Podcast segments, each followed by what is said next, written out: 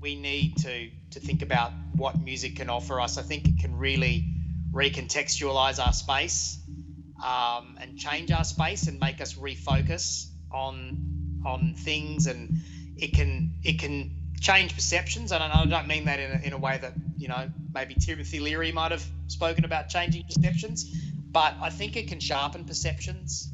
I think it, it's an art form that's you know the most malleable art form around, and um, you know you can take it wherever you want to, and you can use it any way you want to, and I think that um, that goes for creation as well as the consumption of it. So I, I think that um, that even though people have 80% of people have not listened to a track in full, they've they've gotten something out of it. They've they've taken something from it. Hopefully, I mean, they may not have to listen to the whole 60 minutes of Matthew David's piece, but I mean, I sometimes find that you know I don't even notice that the hour's gone because of the way he's constructed that piece. So, you know, some people might have listened to it for only 20 minutes and and then they've they've gotten on with something else, and that's fine. You know. I think that I think this is about reclaiming time, and if they've only reclaimed that 20 minutes, then then great. You know, like it's it's it's a start. I think because I think that um, without wanting to be prescriptive about it, I think I think we're all just getting overwhelmed and busy, and we're assaulted with with things. I think that's a general thing. I don't think it's a revolutionary thing or a revelatory thing. It's been going on for quite a while, and and I think that you know I don't think that long form editions is going to change the world, but it's just a space that you can hopefully turn to um, just to just to you know readdress things a little bit.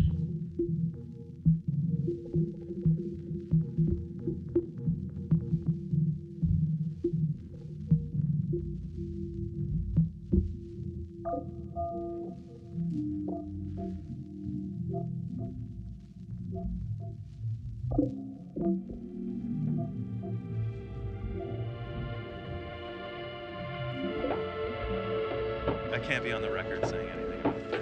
What's that sound? Hey, want to hear the most annoying sound in the world?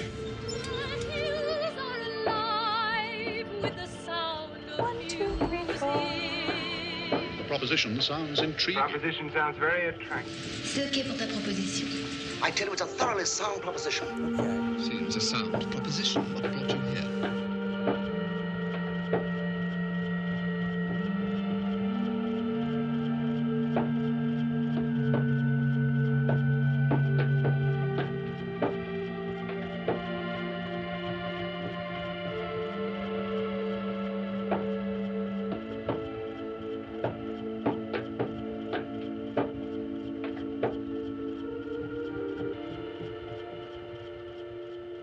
Andrew Khedoori, and I'm currently curating a deep listening series called Long Form Edition.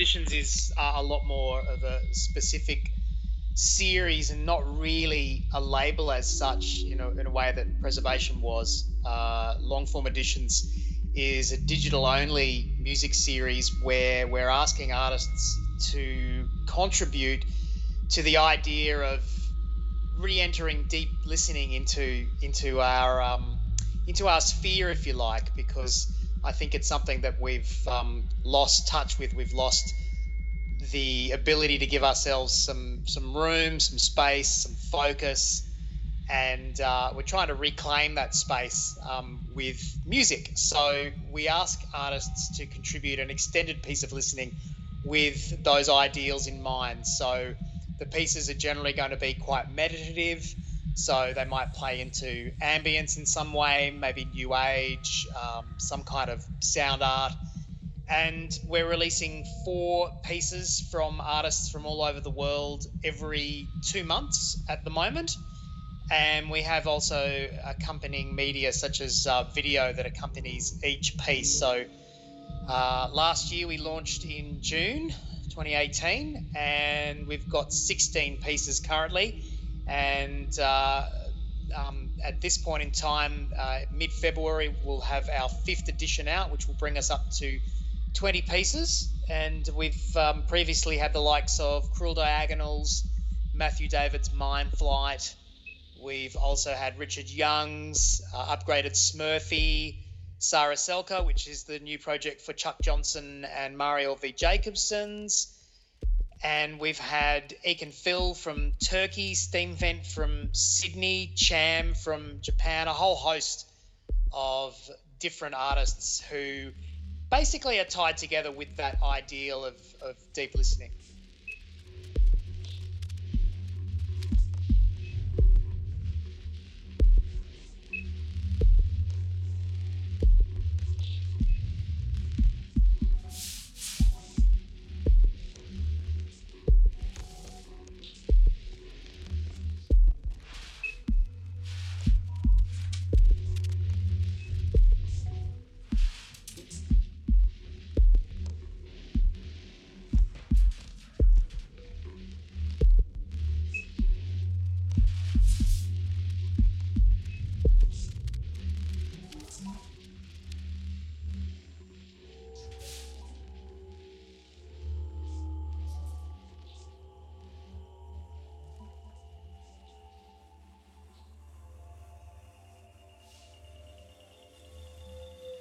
Idea of the project is not necessarily to rub up against streaming services. I mean, it's a project that anyone can stream if they like, but Spotify isn't a place that you can go to to discover music like this. You can't have it as a, a reliable source, if you like, because that's not what they're in the business of. So there are so many different experimental labels and experimental artists making music these days, and, and they all have the means, and it's great to be able to have their music found, if you like, but there's quite a lot to be found. So, with this curatorial aspect that we're attaching to long form editions, we want to also be able to provide a reliable source for, for deep listening and that kind of music that deep listening is generally associated with.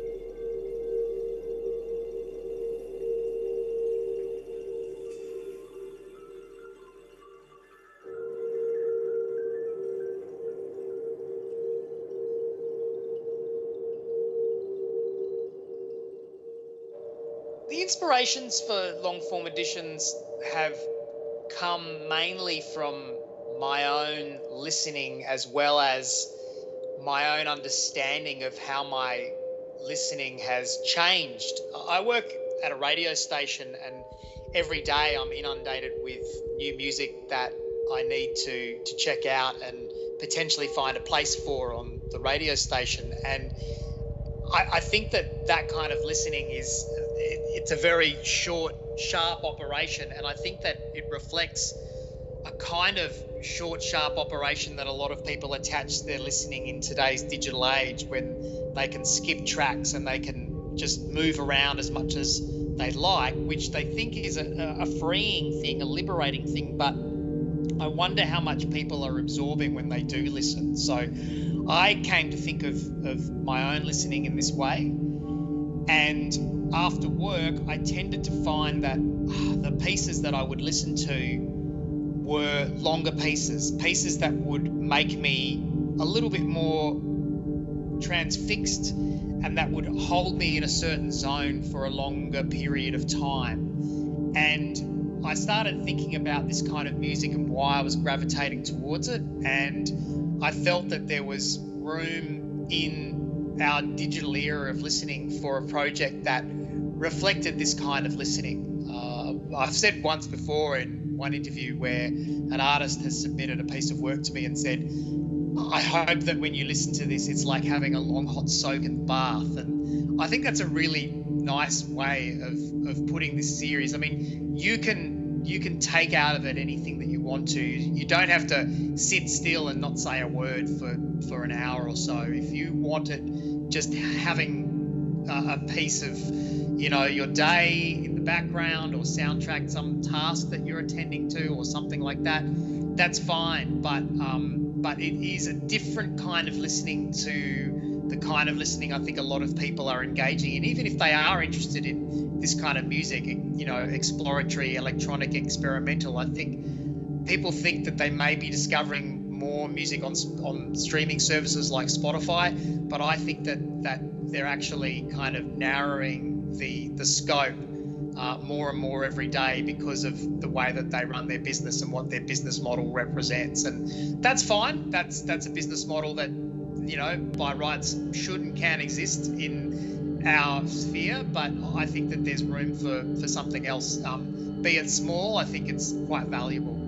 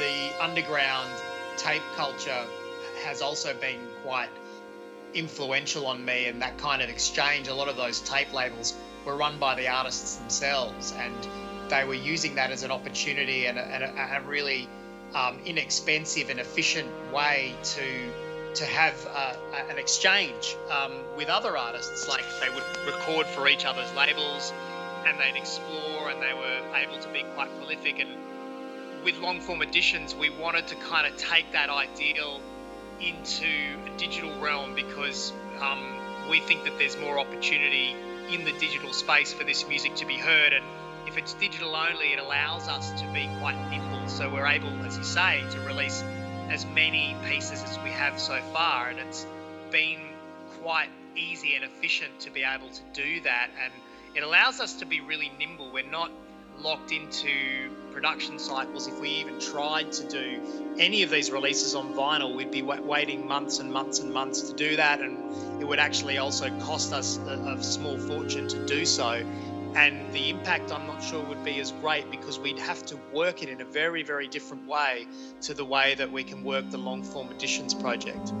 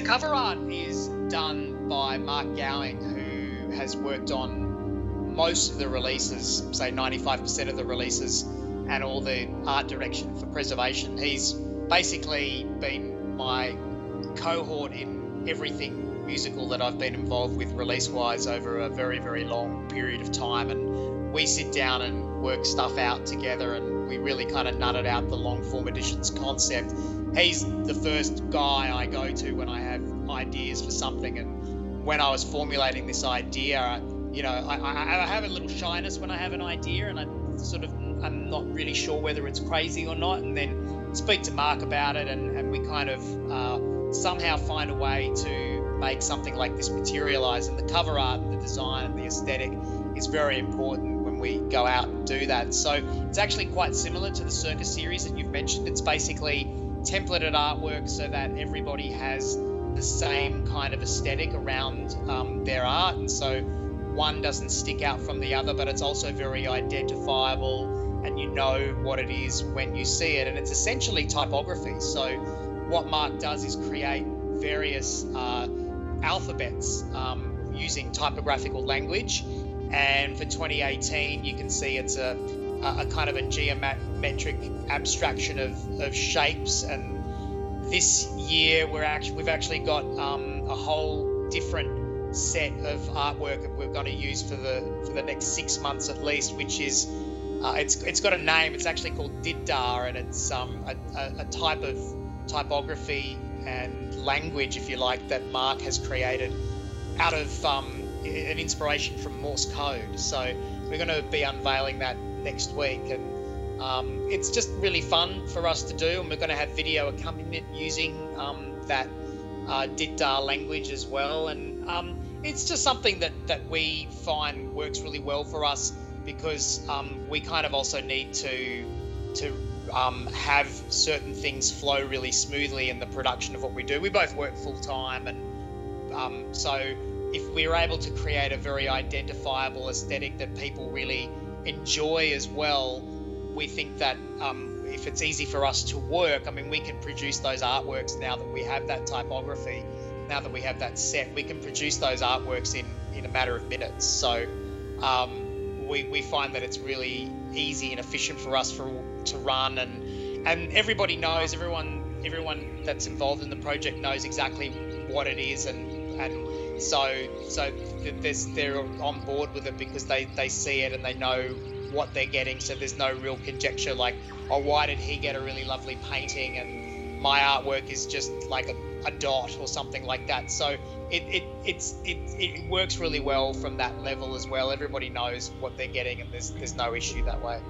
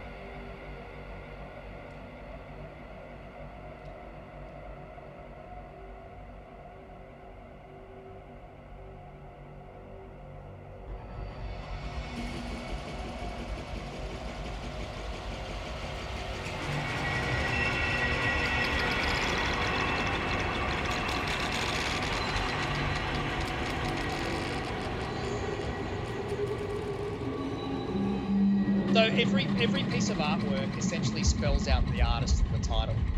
Um, that's why it takes us a matter of minutes to to create the artwork. So um, it's it's an alphabet. It's basically an alphabet. So the artwork is essentially determined by the artist.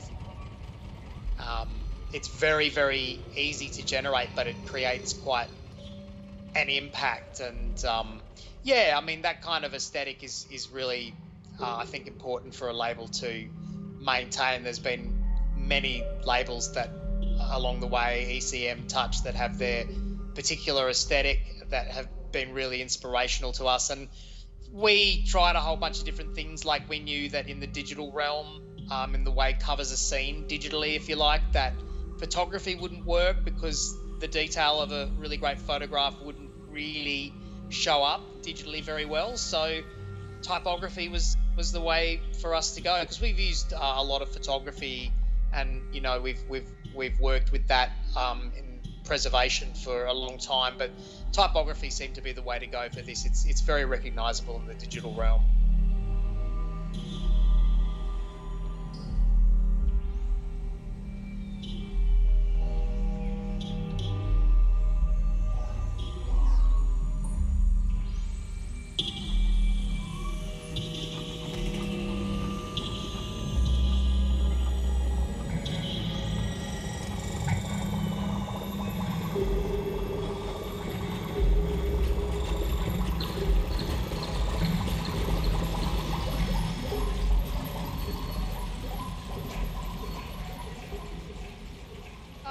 beginning, I just sent a lot of emails to people whose work I admired, and especially people whose work I admired but previously didn't have any opportunity to work with them for various reasons due to, say, their schedules or the fact that they were with a particular label and they'd committed their major works to that label, and that was completely understandable. But this is a simple one off piece that contributes to a series and doesn't tie them down and commit them and um, you know force them to tour if you like for six months of their year.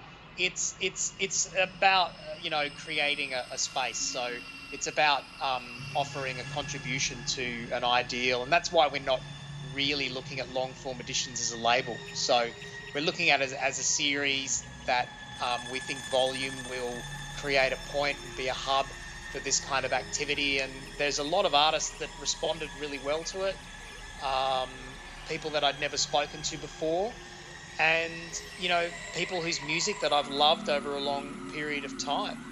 and then there have been submissions as well. So since the um, since about the third edition, I started to get a lot of submissions. So I've been very much overwhelmed by a lot of people who would like to take part, and um, so we're just we're just working through those. Um, we've we've committed a certain amount of releases for quite a good deal of the year, so submissions are a little bit difficult, but it's always really great to hear new music and to to know who's around, and that really contributes to the to the power of the series as well. To know who's out there making music.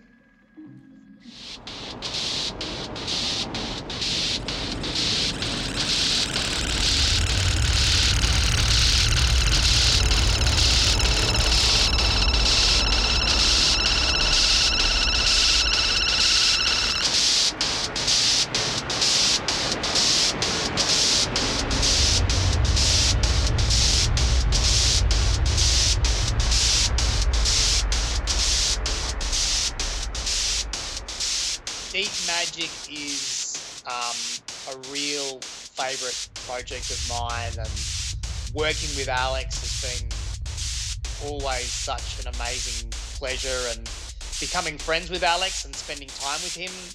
Um, fortunately, he was able to come out with Sun Araw to Australia, and he stayed for a, a slightly longer period than most touring bands do. And then I went to Los Angeles and spent some time with Alex, and that was just before his last Deep Magic record came out, Reflections of Most Forgotten Love, which I think is just a an underrated beauty as well. Yeah, and um, you know we went, we drove to Big Sur and spent some time there, and you know I got to know Alex, which is something that when you're working all the way from Australia, you don't often get to know your artists as, as well as I have with Alex. Um, but Alex moved to Mexico. He, um, he, he he's married to Jessica Smurfy, and um, that's how um, I, I made the connection with Jessica and her music. I just find just incredibly thrilling and, and smart and deep. And um, she was one of the first people I asked to be a part of the project.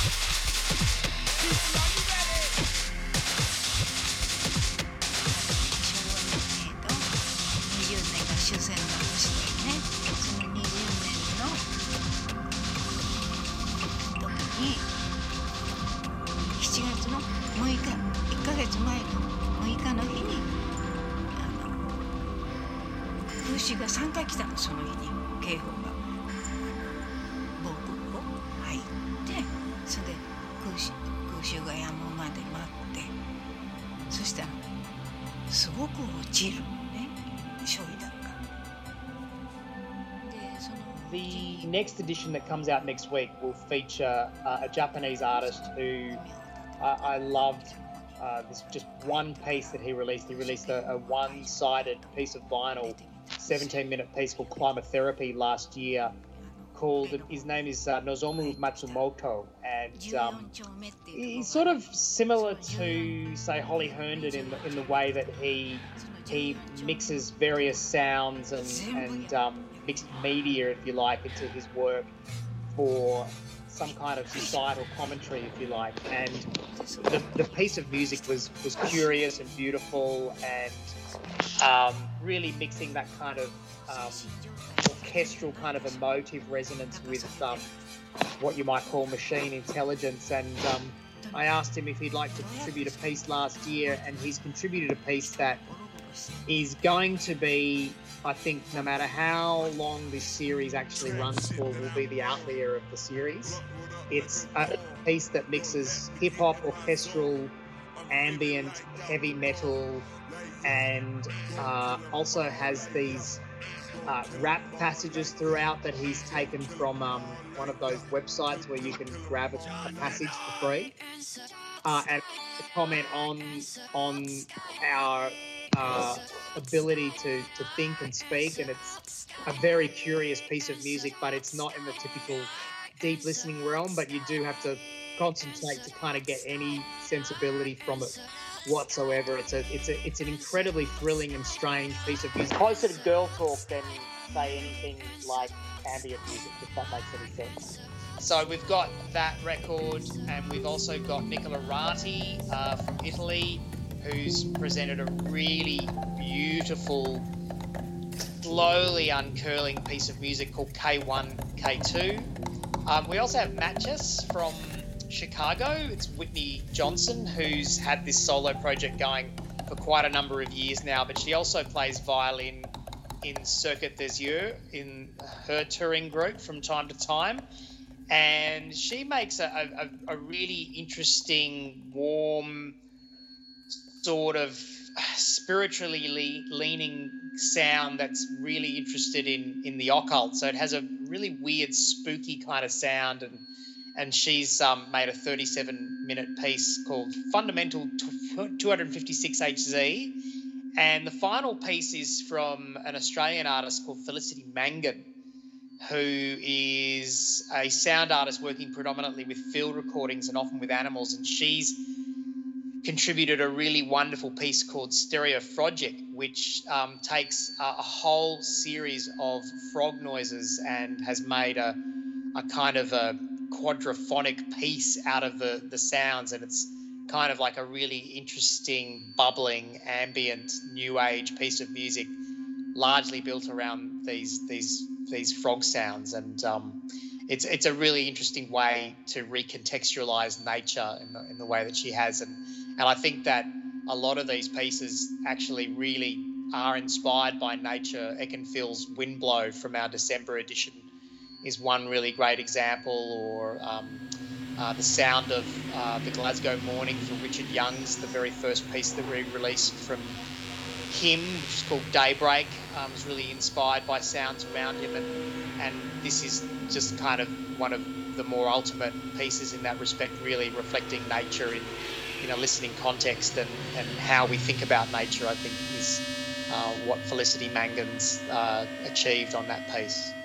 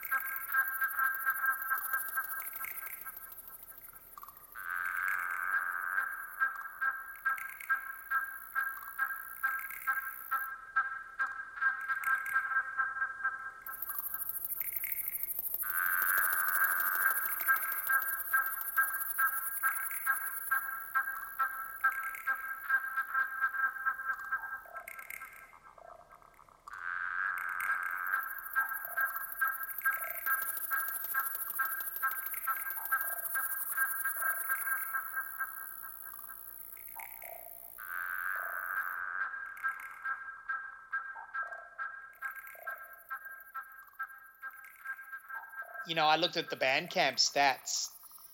Um, I think of the, you know, tens of thousands of listens that we've had through Bandcamp, I think that it's about 20% of them that have only listened in full. And I think that that's, you know, quite telling in a way of, of the era that we live in. But the music exists to be listened in full, but people um, are, are at least going as far as to sort of explore and absorb as much as they want to. We need to to think about what music can offer us. I think it can really recontextualize our space um, and change our space and make us refocus on on things and it can it can change perceptions and I don't mean that in a, in a way that you know maybe Timothy Leary might have spoken about changing perceptions but I think it can sharpen perceptions. I think it, it's an art form that's you know the most malleable art form around. And um, you know you can take it wherever you want to and you can use it any way you want to. And I think that um, that goes for creation as well as the consumption of it. So I, I think that um, that even though people eighty percent of people have not listened to a track in full, they've they've gotten something out of it. They've they've taken something from it. Hopefully, I mean they may not have to listen to the whole sixty minutes of Matthew David's piece, but I mean I sometimes find that you know I don't even notice that the hour's gone because of the way he's constructed that piece. So you know, some people might have listened to it for only 20 minutes and and then they've they've gotten on with something else and that's fine. You know, I think that I think this is about reclaiming time, and if they've only reclaimed that 20 minutes, then then great. You know, like it's it's it's a start. I think because I think that um, without wanting to be prescriptive about it, I think. I think we're all just getting overwhelmed and busy, and we're assaulted with, with things. I think that's a general thing. I don't think it's a revolutionary thing or a revelatory thing. It's been going on for quite a while, and and I think that you know I don't think that long editions is going to change the world, but it's just a space that you can hopefully turn to, um, just to just to you know readdress things a little bit.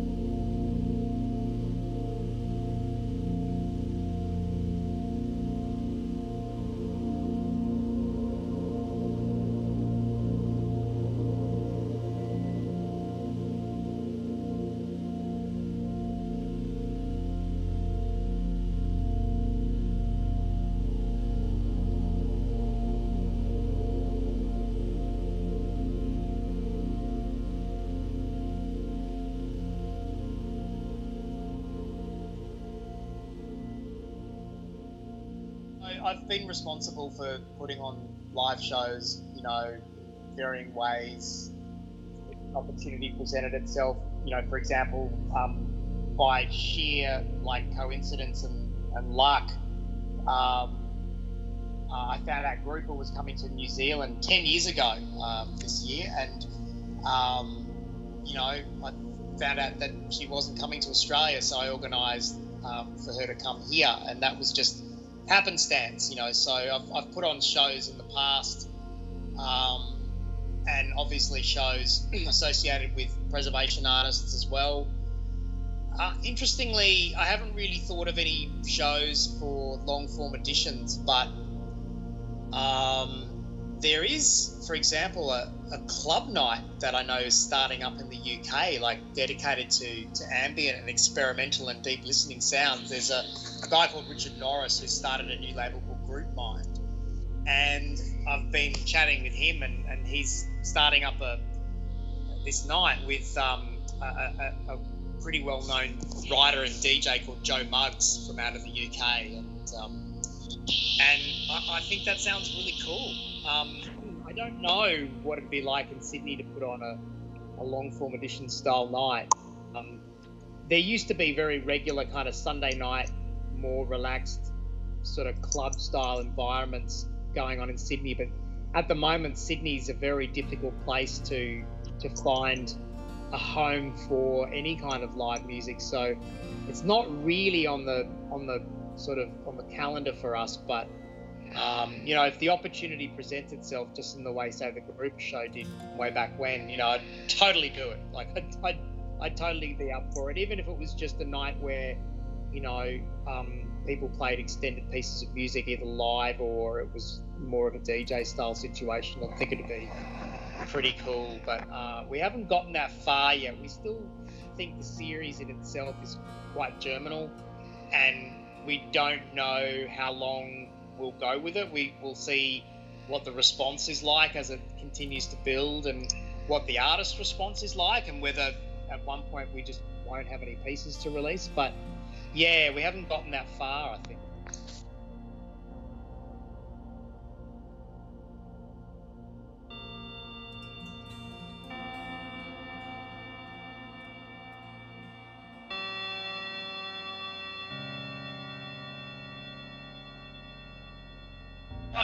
You know, there was a really interesting example as part of the Sydney Festival.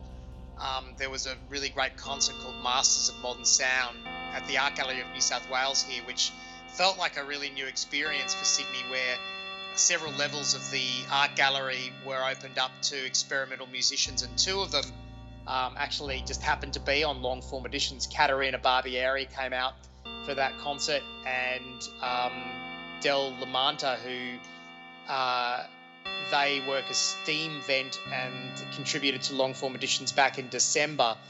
And those two artists, along with William Basinski and Lawrence English, did um, performances in the art gallery across several levels, and it was it was really great. It was it was such an amazing thing to see, and and you know it, it felt very much akin to to the kind of experience that we're looking for from long form editions. So hey, there, there may be opportunities in the future to to do that with live music and to have that kind of experience. It was like you know walking around the Tate in London, and you know Sydney Sydney hasn't been that adventurous for a while, so it was a really special experience, and and I'm glad that you know I didn't have to see it in a in a sort of a sweaty dark club where there was only like you could sort of ram in 100 people or something like that. It was it was really great and it was really well responded to.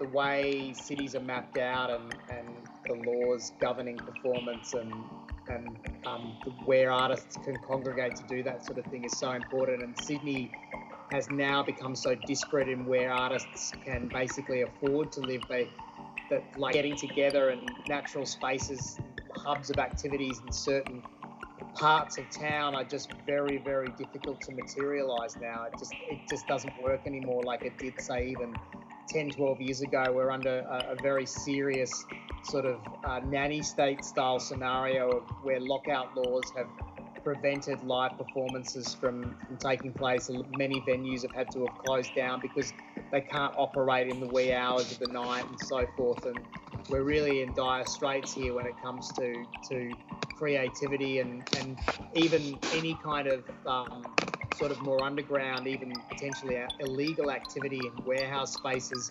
Like if it's not being cracked down upon, it's just like it's hard. It's, it's, like you were saying, like you know, driving to Winnipeg. It's not that bad, but it's it, it's a, more of a production number where you you know ten or so years ago, people just lived all in you know two suburbs, and a lot of activities happen in those suburbs. And now people are just living too far out, or they have to move out because they can't afford it because Sydney's too expensive. So it's a it's a real geographical issue. Um, and a cultural issue as much as anything relating to the urbanity of the cities and, and it's hard for culture to grow that way. I mean, anybody that puts on those events, like those kinds of events that I used to go to, like they were just they were just packed and they were exciting and people were into it and people were were listening to different things and getting excited. I mean, you know, it might have had a sort of a, a cool vibe attached to it, but then those those audiences grew as their understanding of that kind of music grew, and now it's just a bit more of a die-hard scenario. It's not really a growing culture because it's just harder to maintain and sustain.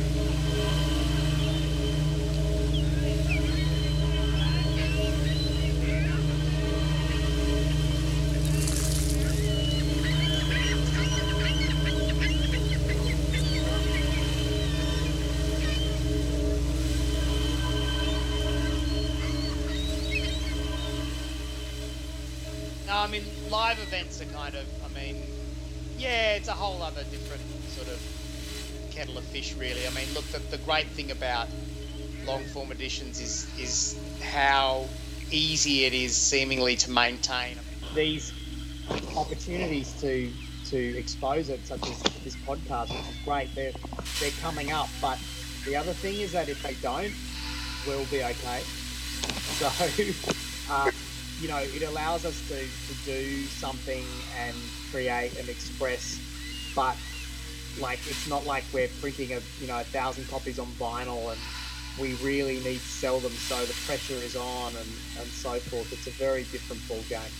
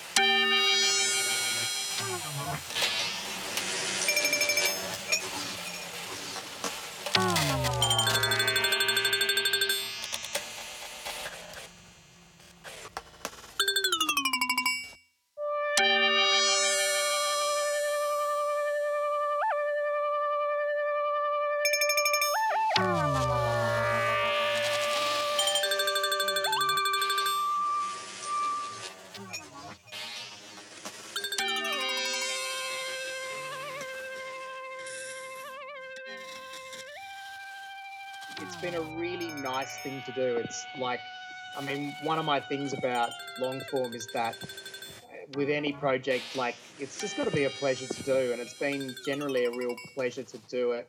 And once we worked out how we thought it could operate, you know, it's been really streamlined for us to do. And um, mainly working, just working solely with the artists, you know, like it, it cuts out a lot of people like you know producers and you know I mean producers say manufacturers for product and stuff like that like where you're always battling things and debating the color of ink and things like that. So it's been a, a real pleasure um, just working with artists who just believe in that ideal and they're either in or they're out. It's it's a very straightforward thing. There's there's really no negotiation. They just might have a question or two, but they're pretty they're pretty trivial and and um, they don't really impact on what happens at the end of the day.